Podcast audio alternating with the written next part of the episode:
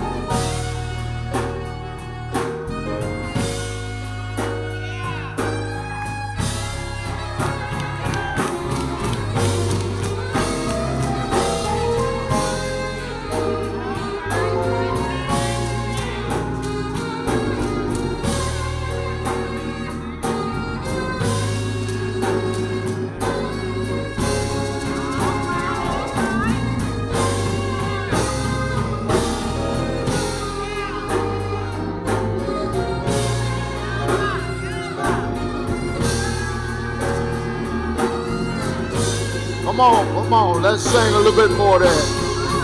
Raise your have. A little bit more of it.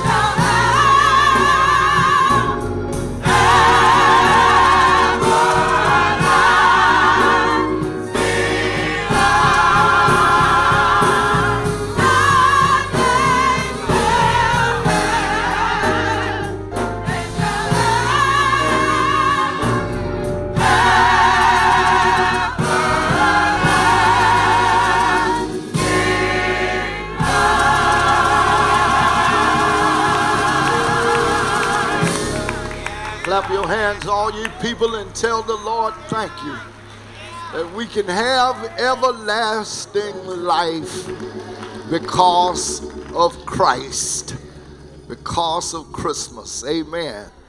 Join me now in a moment of prayer. Father, we thank you now for the gift that you have blessed us with. Spiritual life, the new life that we have because of Christ. Thank you for the fellowship that we have with the Father, the Son, and the Holy Spirit, and with one another. Thank you for this glorious day that you have made. We will rejoice and be glad in it. We thank you for this service of worship, the songs that have gone, the scriptures that have been read, the prayers that have been prayed to cover us. And now, Lord, we need a word to help us to live. Pray once again that you would lift again your human out of self. Fill us with the Holy Spirit.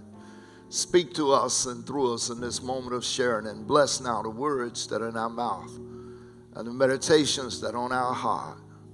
With you there is a word, without you there is no word. Bless us now, Lord. Speak it so clear, speak it so deep that none of us escape. Bless your name. In Jesus' name we pray. Amen. Thank God. Amen. Amen. I want to continue this morning with the Gospel of John. We've been there for the last several weeks and we've been looking at the theme, Who is Jesus? And we've answered as we have looked at the prologue in the first 18 verses of the Gospel of John, chapter 1. Today, we're going to look at chapter 1, starting in verse 19, and we'll encompass the text all the way down to verse 37. It's a lengthy passage, but it's necessary to get at what we want to get to. So I'll just read a few of these verses in your hearing, and then we'll move into the description of it. And this is the record of John. When the Jews sent priests and Levites from Jerusalem to ask him, Who art thou? And he confessed and denied not, but confessed, I am not the Christ. And they asked him, What then? Art thou Elias? And he said, I am not. Art thou that prophet? And he answered, No. Then said they unto him, Who art thou? That we may give an answer to them that sent us. What sayest thou of thyself? He said, I am a voice of one crying in the wilderness, make straight the way of the Lord, as a prophet Isaiah, as said the prophet Isaiah. And they that were sent were of the Pharisees. And they asked him and said unto him, Why baptize thou then, if thou be not the Christ, nor Elias, nor that prophet? John answered them, saying, I baptize you with water, but there one there standeth one among you whom ye know not. He it is who coming after me is preferred before me, whose shoes latchet I'm not worthy to unloose. These things were done in Bethabara, beyond Jordan, where John was baptizing. This is the word of God for the people of God. I want to talk today about the, the first testimony. The first testimony concerning Jesus. I think it, a, a, testimony is, is really important. And I think it also it has to come from a credible source over the last few weeks, I've, I've been watching, I pay attention to the news, and you know one of my favorite people.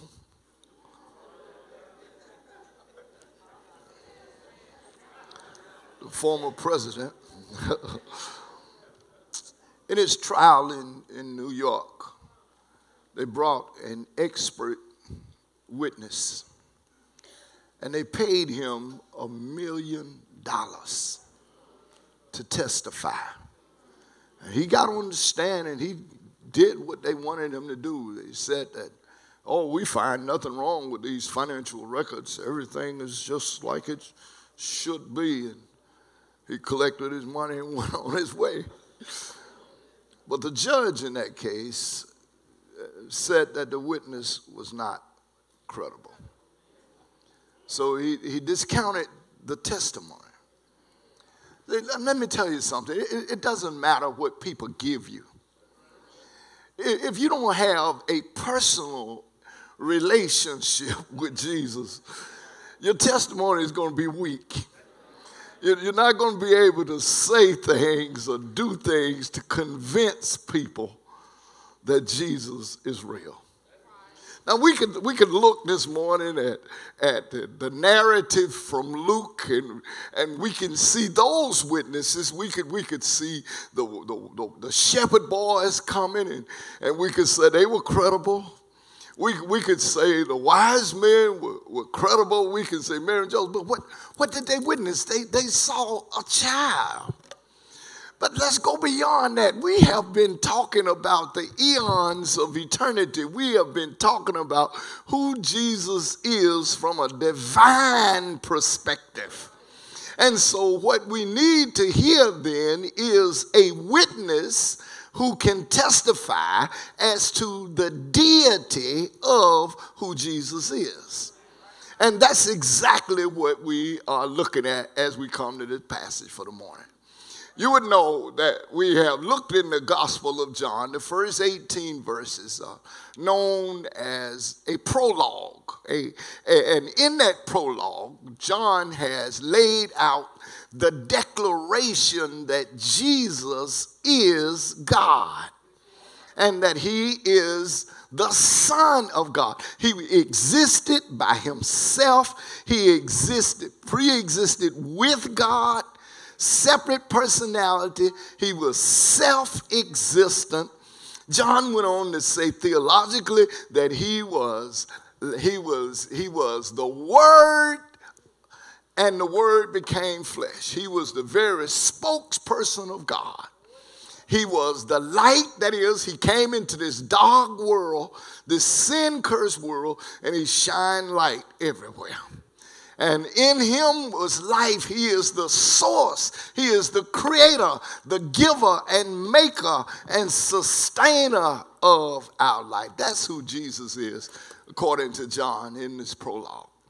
And in these first 18 verses, so he lays out the theological understanding of who Jesus is.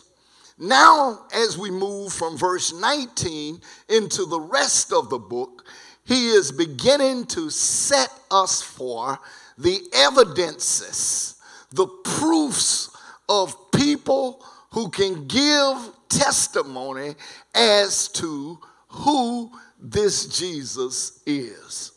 And his first witness today is the man John the Baptist. He first introduces John in verse 7. He says, verse 6, there was a man sent from God whose name was John. That was just to introduce us to who he would use. And then in verse 15, he names him again. John bear witness of him and cried, saying, This is he of whom I spoke, that one coming after me that is preferred before me because he was before me. But starting in verse 19, he gives, he shows us John as John gives his testimony. But let me tell you what he's going to do. Let me give you an overview so you understand where I'm going. Now, he does it in uh, over three days. John has been ministering for months, but John the apostle, so you got John A and John B. John A is John the apostle, the writer here. John B is John the baptizer. And that's whose testimony we're going to hear, John the Baptist's testimony. But John A chooses three days out of the life and ministry of John B to draw the testimony that he wants to present. Now, let's see what he has to say. Before we get into the testimony, let's know who John B is. He's John the Baptist. And I said to you before, he's not called John the Baptist because he was a member of the Baptist church. He's called John the Baptist because baptizing was what he did. And they shortened it from John the Baptizer to just John the Baptist. But now, who is this guy, John the Baptist? He's one of the greatest men that ever lived, that Jesus said. First and foremost, he was a prophet. He was, an, oh, he was the last of the Old Testament prophets, even though he lives in the New Testament. He was the last of the Old Testament prophets because there had been no word from God for more than 400 years. And everybody recognizes that John the Baptist is a prophet from God. They know that, that he was. He was respected and he was revered as the prophet from the Lord. So that makes him a credible witness. But that's not the only reason that he has a credibility to his witness. He had a miraculous birth. You know, John B., John the Baptist, mom and daddy was special. His daddy was Zacharias, the priest. So he comes from a priestly family. Priest had clout in the community of Israel all over. People respected priests because priests were going to bless people, priests were going to offer the sacrifices on behalf of people. Priests were well respected in the community. And John comes from a priestly family. And he had a miraculous birth. Now, his mama was probably past 80. His daddy was past 80. Now, I don't know about you, but I don't hear too much of two 80 year olds. You know, I mean, two old sticks can't make much fire and create some. But now I don't know about all of that. Not to be able to produce a child. And, and this child, John B., was prophesied by an angel. When Zechariah the father was at work in the temple offering the sacrifices that burning the incense, an angel showed up and say, Your wife is going to have a child. and Zach said, Oh no. Angel said, Well, since you don't believe it, I'm going to shut your mouth so you can't say nothing until this child is born. And then he goes on to tell him this child is going to come in the spirit and power of Elijah. So, so, so look at look at this witness. I need you to see I, I want you to see that he was a prophet, respected and revered as a prophet.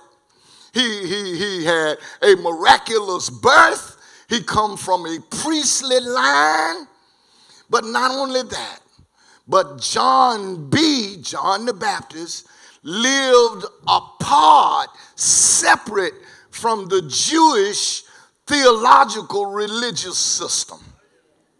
When John was born, once he was born, Jesus was born about the same time. John was born six months earlier, but he disappears from Scripture and he goes into the wilderness and he becomes a nomadic type person. He eats whatever he can find locusts and wild honey. He wasn't concerned about fashion fair.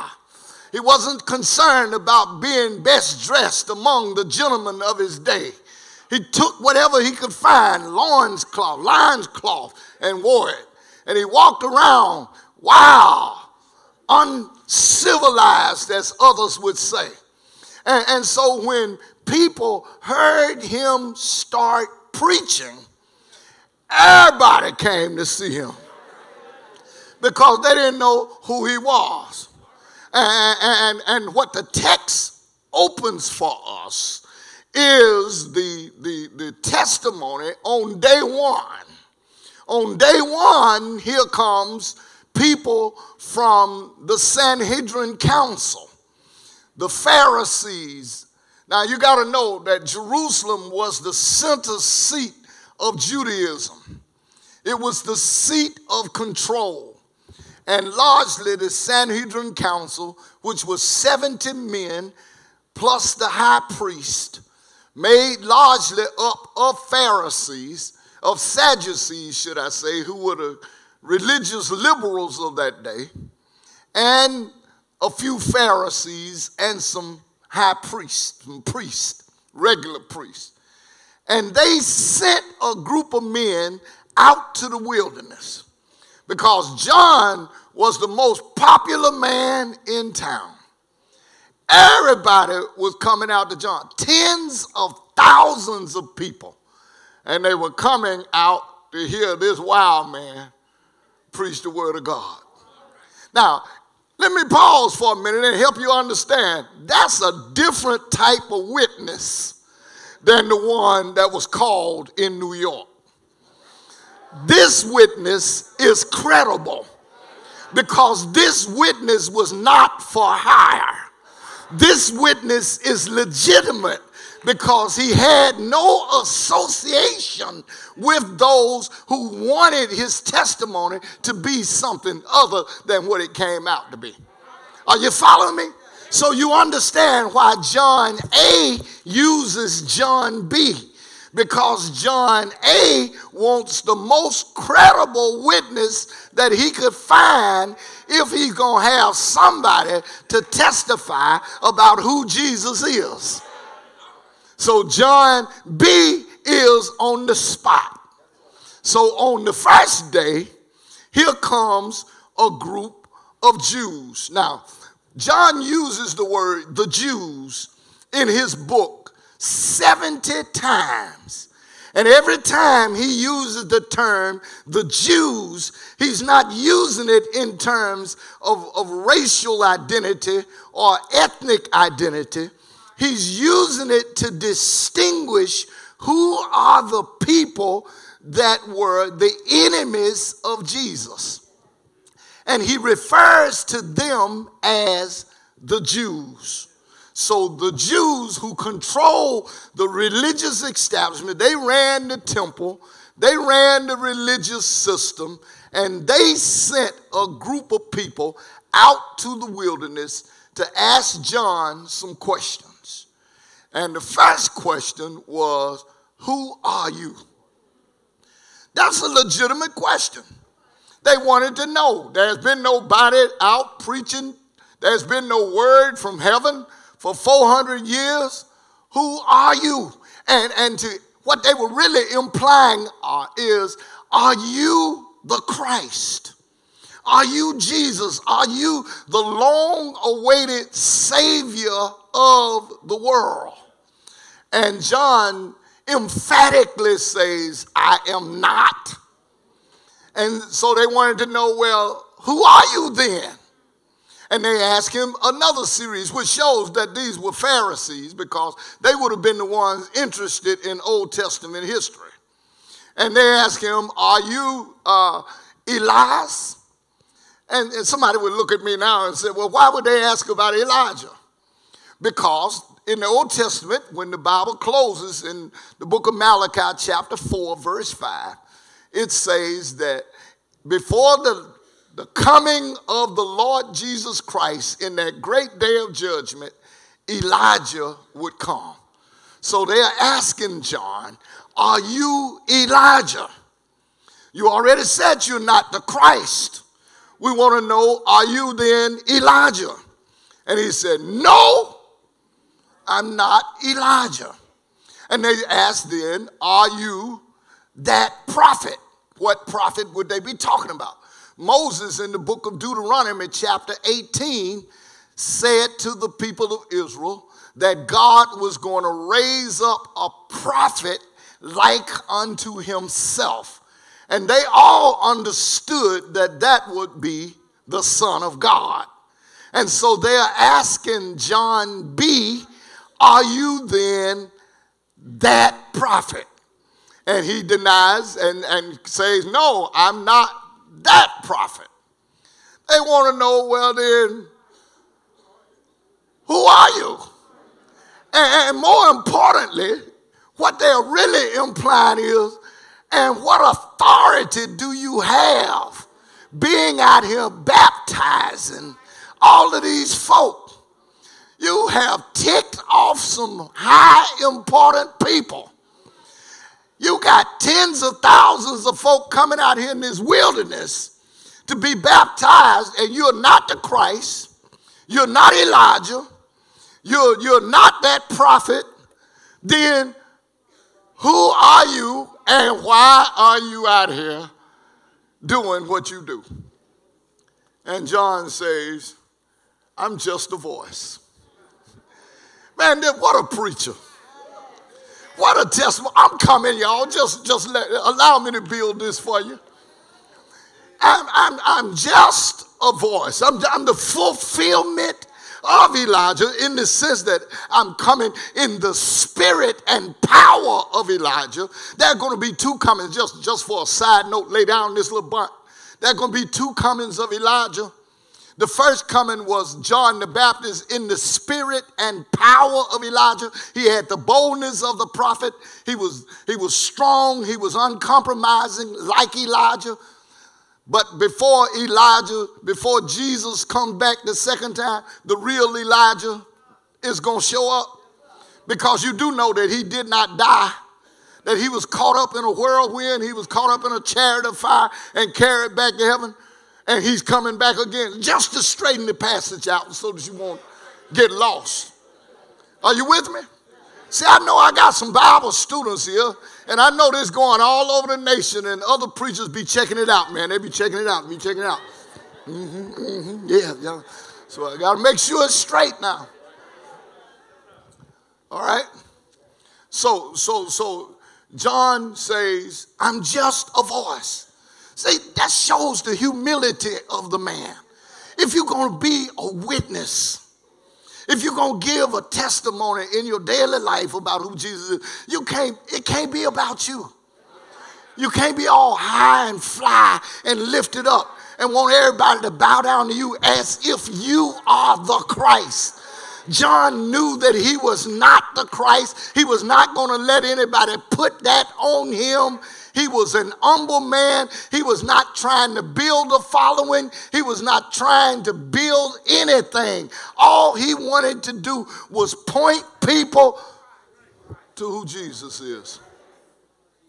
And I want you to hear what his message is. He said, Y'all worried about me. I'm just a voice. I'm a voice of one in the wilderness, like Isaiah chapter 40 has said, trying to get you straight trying to help you get your lives together. There's some crooked places in your life that need to be straightened. There's some rough places that need to be made plain. There's some lofty positions that need to be brought down. And there are some other things in your life that need to be cleaned up. That's the job of a preacher. John the Baptist was a legitimate witness. He had a right to give the testimony. And that's what I want to do is just help you get it together. Just a voice. Not nobody special. Not somebody from the west side, the south side, the east side. Don't bring the pedigrees. Just come just being a voice. Crying in the wilderness. Trying to get people lives straight because listen to what he say what his testimony is there's one who's coming after me the latchet of whose shoes I'm not worthy to even lose. John was saying, I'm less than a slave. So it's not about me. Why you sweating me? You making a big deal over water. I'm just baptizing you with water. But there is one, listen to what he say, that's already here that you don't even know. May I tell you, that's the first message. He is here and there are still people who don't even know. He is here. He's in the world. No, Jesus wasn't standing there that day, but he was already in the world. Listen at John's testimony. This is his first message. This is the testimony that there is one who is here that you don't even know that one is the one you need to be more concerned about than who I am. Because that's the one who deals with your soul. That's the one who can change your life. That's the one who can make your life all brand new. And that's the message that preachers still need to give that He is here not as a babe in a Bethlehem. He is here as the Savior of the world. He is here. And many don't even know it. Many don't know him. When I look at the world today, I wonder how in the world are they going to come to know him? When I was a kid growing up, you came at least to know Jesus through one of three sources or a combination. You either learned something about Jesus at school, When I was a kid, they had Sunday school credit on your report card. And you could learn Bible verses and songs at school. So at least you were introduced to him. And if you really was a, from a godly family, you got him at home. Because your first prayers was, Now I lay me down to sleep. Pray the Lord. If I, I pray the Lord. Then we go into a litany. God bless mama. God bless daddy. God bless sister, brother. We were, what I'm saying, we were introduced to him at home. And we were introduced to him at school. And then those of us that went to church, we came to know him even more. Because most people who become Christians become Christians before the age of 17. How many know it's the truth? I won't ask you to raise your hand, but you know it's the truth that most people come to Christ before they're teenagers. Now, you look at the world today, they don't teach Jesus at school. Folk at home don't know him, and they don't come. So, when and how are they going to know him? And the Bible says, How can they believe in him in whom they have not heard? And how can they hear unless there be a preacher? That means somebody got to be giving testimony. Somebody got to be saying, He is here. And you don't even know him, but you need to get to know him. That was John's first message on the first day. Now, the second day, the Bible says right down here, on the next day, all right, so it's a different group the next day. Now, while John is talking to the Pharisees and the deputation that came from the religious leaders in Jerusalem, the baptism of Jesus had occurred more than 40 days ago. You know, after Jesus was baptized, he was driven into the wilderness. John is going about his business preaching. Jesus has gone back up in the wilderness and gone somewhere. But now he's walking 26 miles to come to where John is baptizing. And he's going to show up on day two. But day two, the religious leaders are gone. And so John is now speaking to a group of these tens of thousands of people who were coming out to be baptized. And while they were standing around waiting on their turn, Jesus himself showed up. And John sees him. And this time, he knows who he is. And he points to him and he says, Behold, the Lamb of God. What is that message? Look at him. Look at his life. Look at his character. Look at this person who can really make a difference in your life. And that's his message. Look at him. You look, that's the message of the preacher. That's the message of Christmas. He is here. Look at him. See him. Come to know who he is. Yeah, I don't need to talk about Mary and Joseph. I don't need to talk about donkeys and camels. I need to point you to a grown Savior, someone you really need to know. Are you following that? Listen, listen, and what his answer was shocking because he says to them, Behold the what? The Lamb of God. Now that would have been shocking to all of those people. John called Jesus the Lamb. Now, why you would have expected him to call him something else? He would, it would have been all right if he said, Behold your king, behold your conqueror, behold your savior, behold your whatever. But he called him a lamb. And they would go, What? A lamb because they understood what you and I don't always understand is the imagery of the Old Testament from, the, from their childhood on, they knew the work of a lamb. They knew that lambs were stupid. They knew that lambs were impotent. Lambs couldn't fight nobody. Lambs couldn't whip nobody. A loud noise would scare a lamb. A lamb would jump into running water and would drown himself. A lamb just did not have it together. As a matter of fact, what they knew about lambs went all the way back to the days of Abraham. When Abraham took his son Isaac up on the mount and he was going to kill his son, and God from heaven said, Don't do that boy no harm. And he looked around and he saw a what? A lamb caught in the thicket.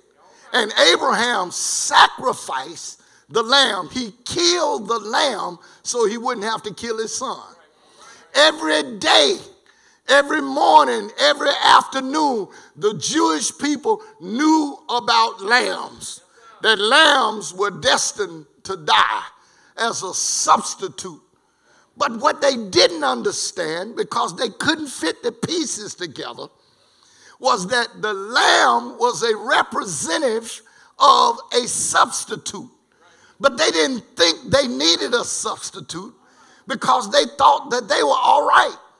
As long as they were going through the ritual of taking a lamb and having the lamb killed, they didn't think they needed to be forgiven of anything.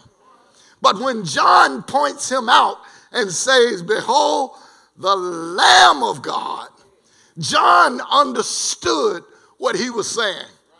Here, ladies and gentlemen, is the one who's going to go to the cross. Here, ladies and gentlemen, is the one who's going to end your need to continue to kill innocent animals. Aren't you glad that we don't have to have animal sacrifices anymore?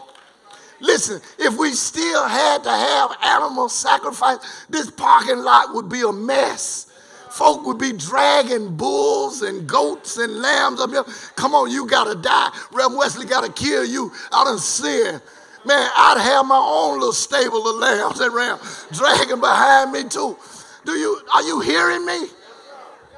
Aren't you glad that he is the Lamb of God? But see, they knew nothing about that need for salvation. And I fear today that there are people who go to church every week. They look holified, they look dignified, they look sanctified, they got the right antics, they know when to throw their hands up, they know how to look pious, but don't know Jesus, don't know who He is, don't know what they need.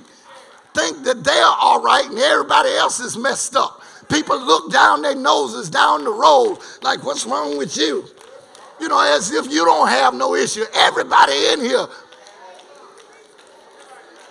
got an issue. And it's not necessarily an issue of blood either. You got issues with yourself. You got issues with other people. You got issues on the inside. And you need a savior. You need a lamb, baby. But the message of Christmas is He is here. Look at Him. He is the Lamb of God who takes away the sin of the world. And not only is He the Lamb of God, He's also the Son of God. And that's John's message on day two to a different group of people. See, the religious leaders wasn't looking for a savior. They wasn't looking for a lamb, but these people that came to John for baptism at least was saying that we know we want to be cleansed. And so they were going through a form of self baptism. There was no written record of any group of people who were holding baptisms.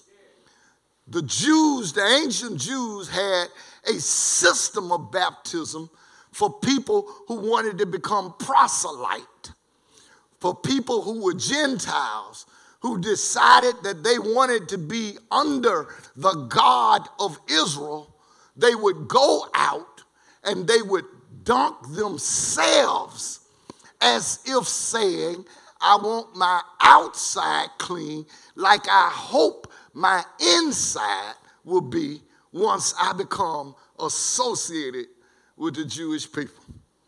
But John took it upon himself.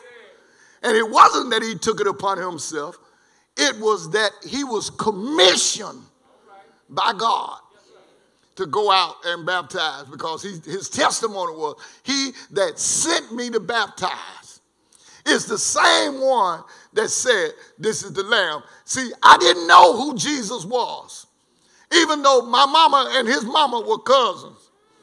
And even though we may have been born about the same time, I went to the wilderness, he stayed in the carpenter's shop. So we didn't hang out in the same frat. We didn't go to the same school. He went to school. I didn't go to nobody's school. So John would say, I didn't know him until the day of his baptism. He showed up just like every other Jewish boy. He didn't have no halo around his head. He was very normal. And the only identifying mark was that when I baptized him, the Father opened heaven and said, This is my beloved Son in whom I'm well pleased. And, and the one that I saw, the Spirit descending upon. Now, don't misunderstand. The Holy Spirit is not a dove. So get all them doves out your house.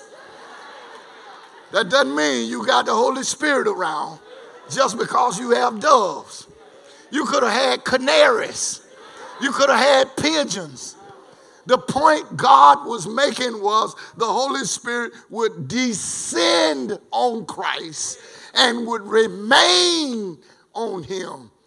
And John's testimony is when I saw that, I knew who he was.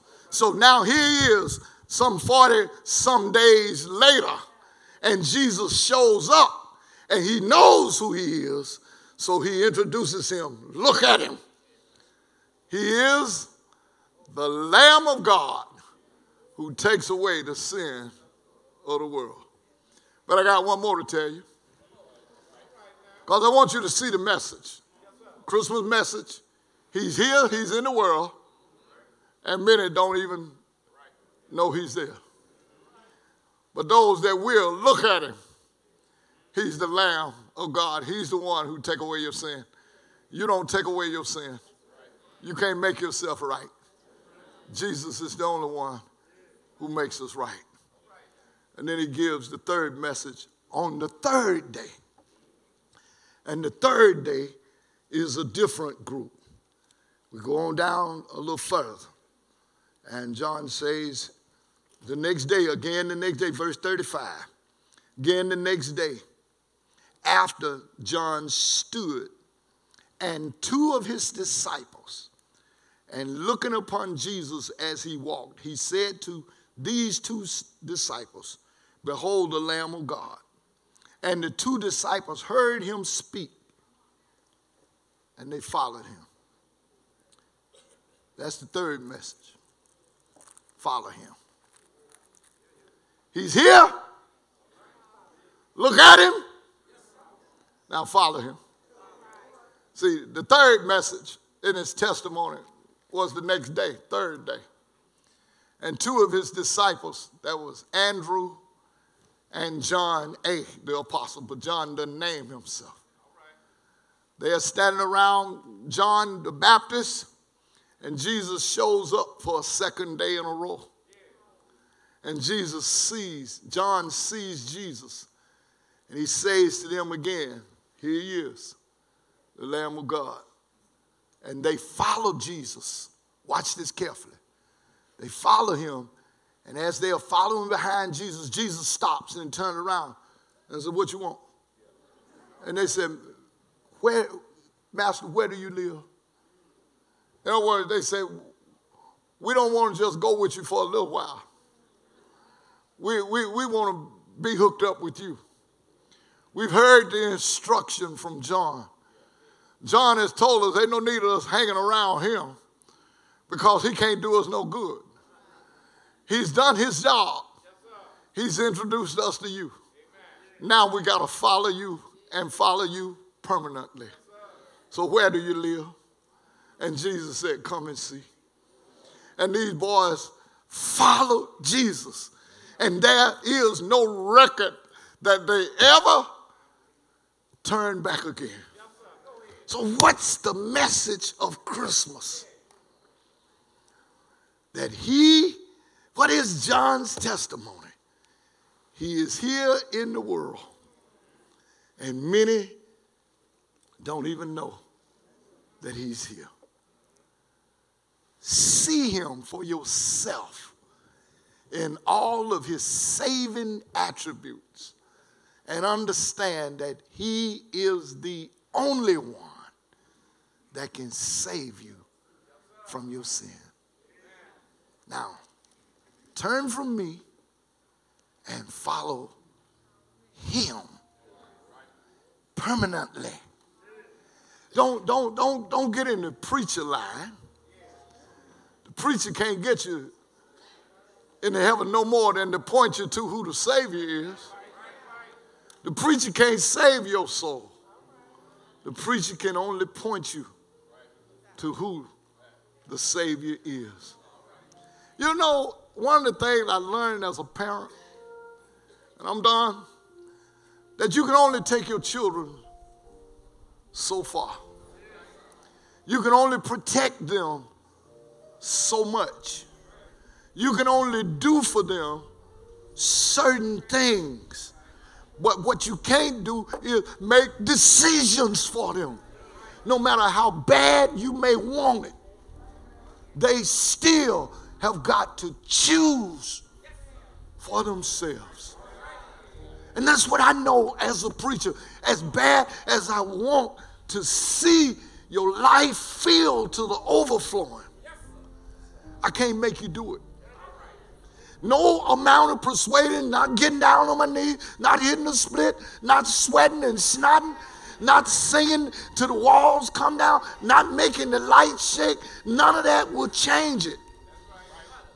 You have got to hear the message that Jesus is here. He is available to you. You have to be willing to look at him, look at yourself, and see that no one else can take away your sin but him.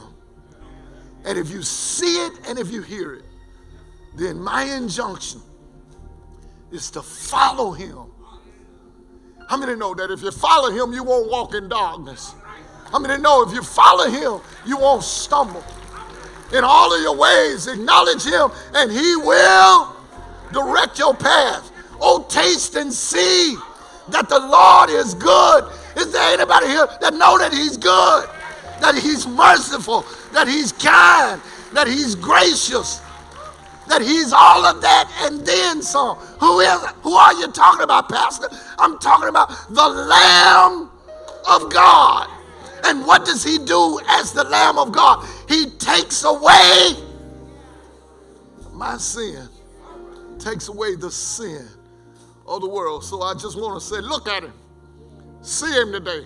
Behold, the Lamb of God. And invite him to come in. You don't have to worry about where he lives. He knows where you live. And if you ask him to go with you, he'll go home with you today. And when it's time for him to call, then you'll go home and live with him forevermore. Doors open. Doors of church open. Anytime during this song, you're here today. You can give God your heart. You can give one of these your hand. Let's begin a relationship.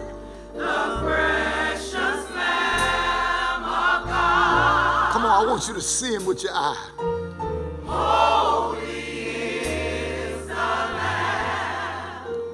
Is he? He the precious. The precious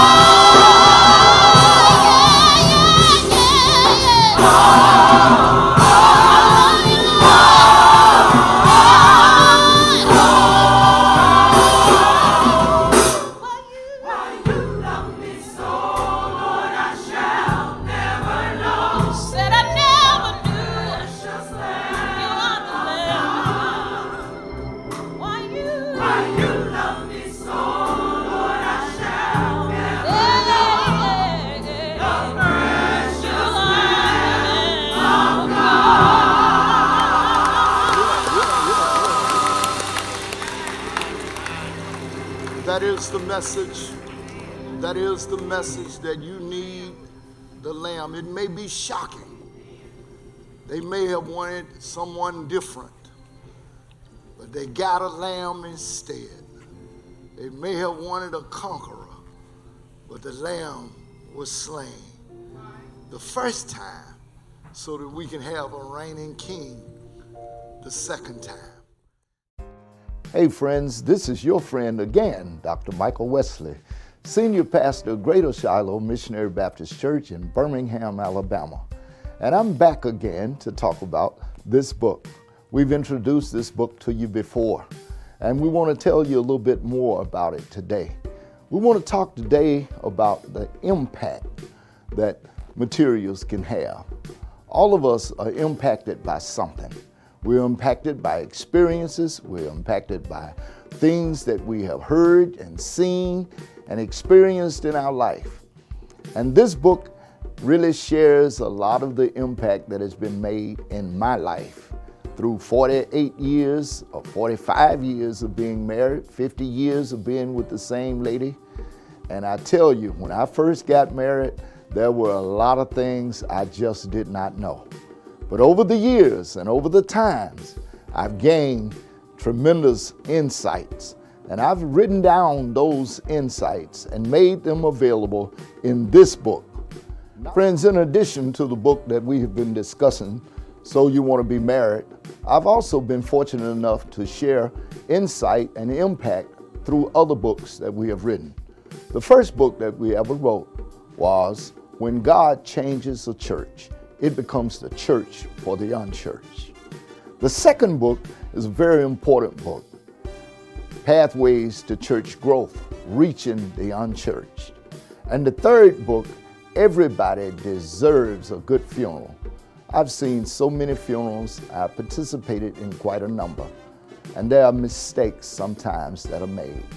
This book gives great insight and comfort to those who are going through the process. And finally, the book that we're featuring today, So You Want to Be Married. Follow the prompts on the screen and find out how these impactful books may also impact your life.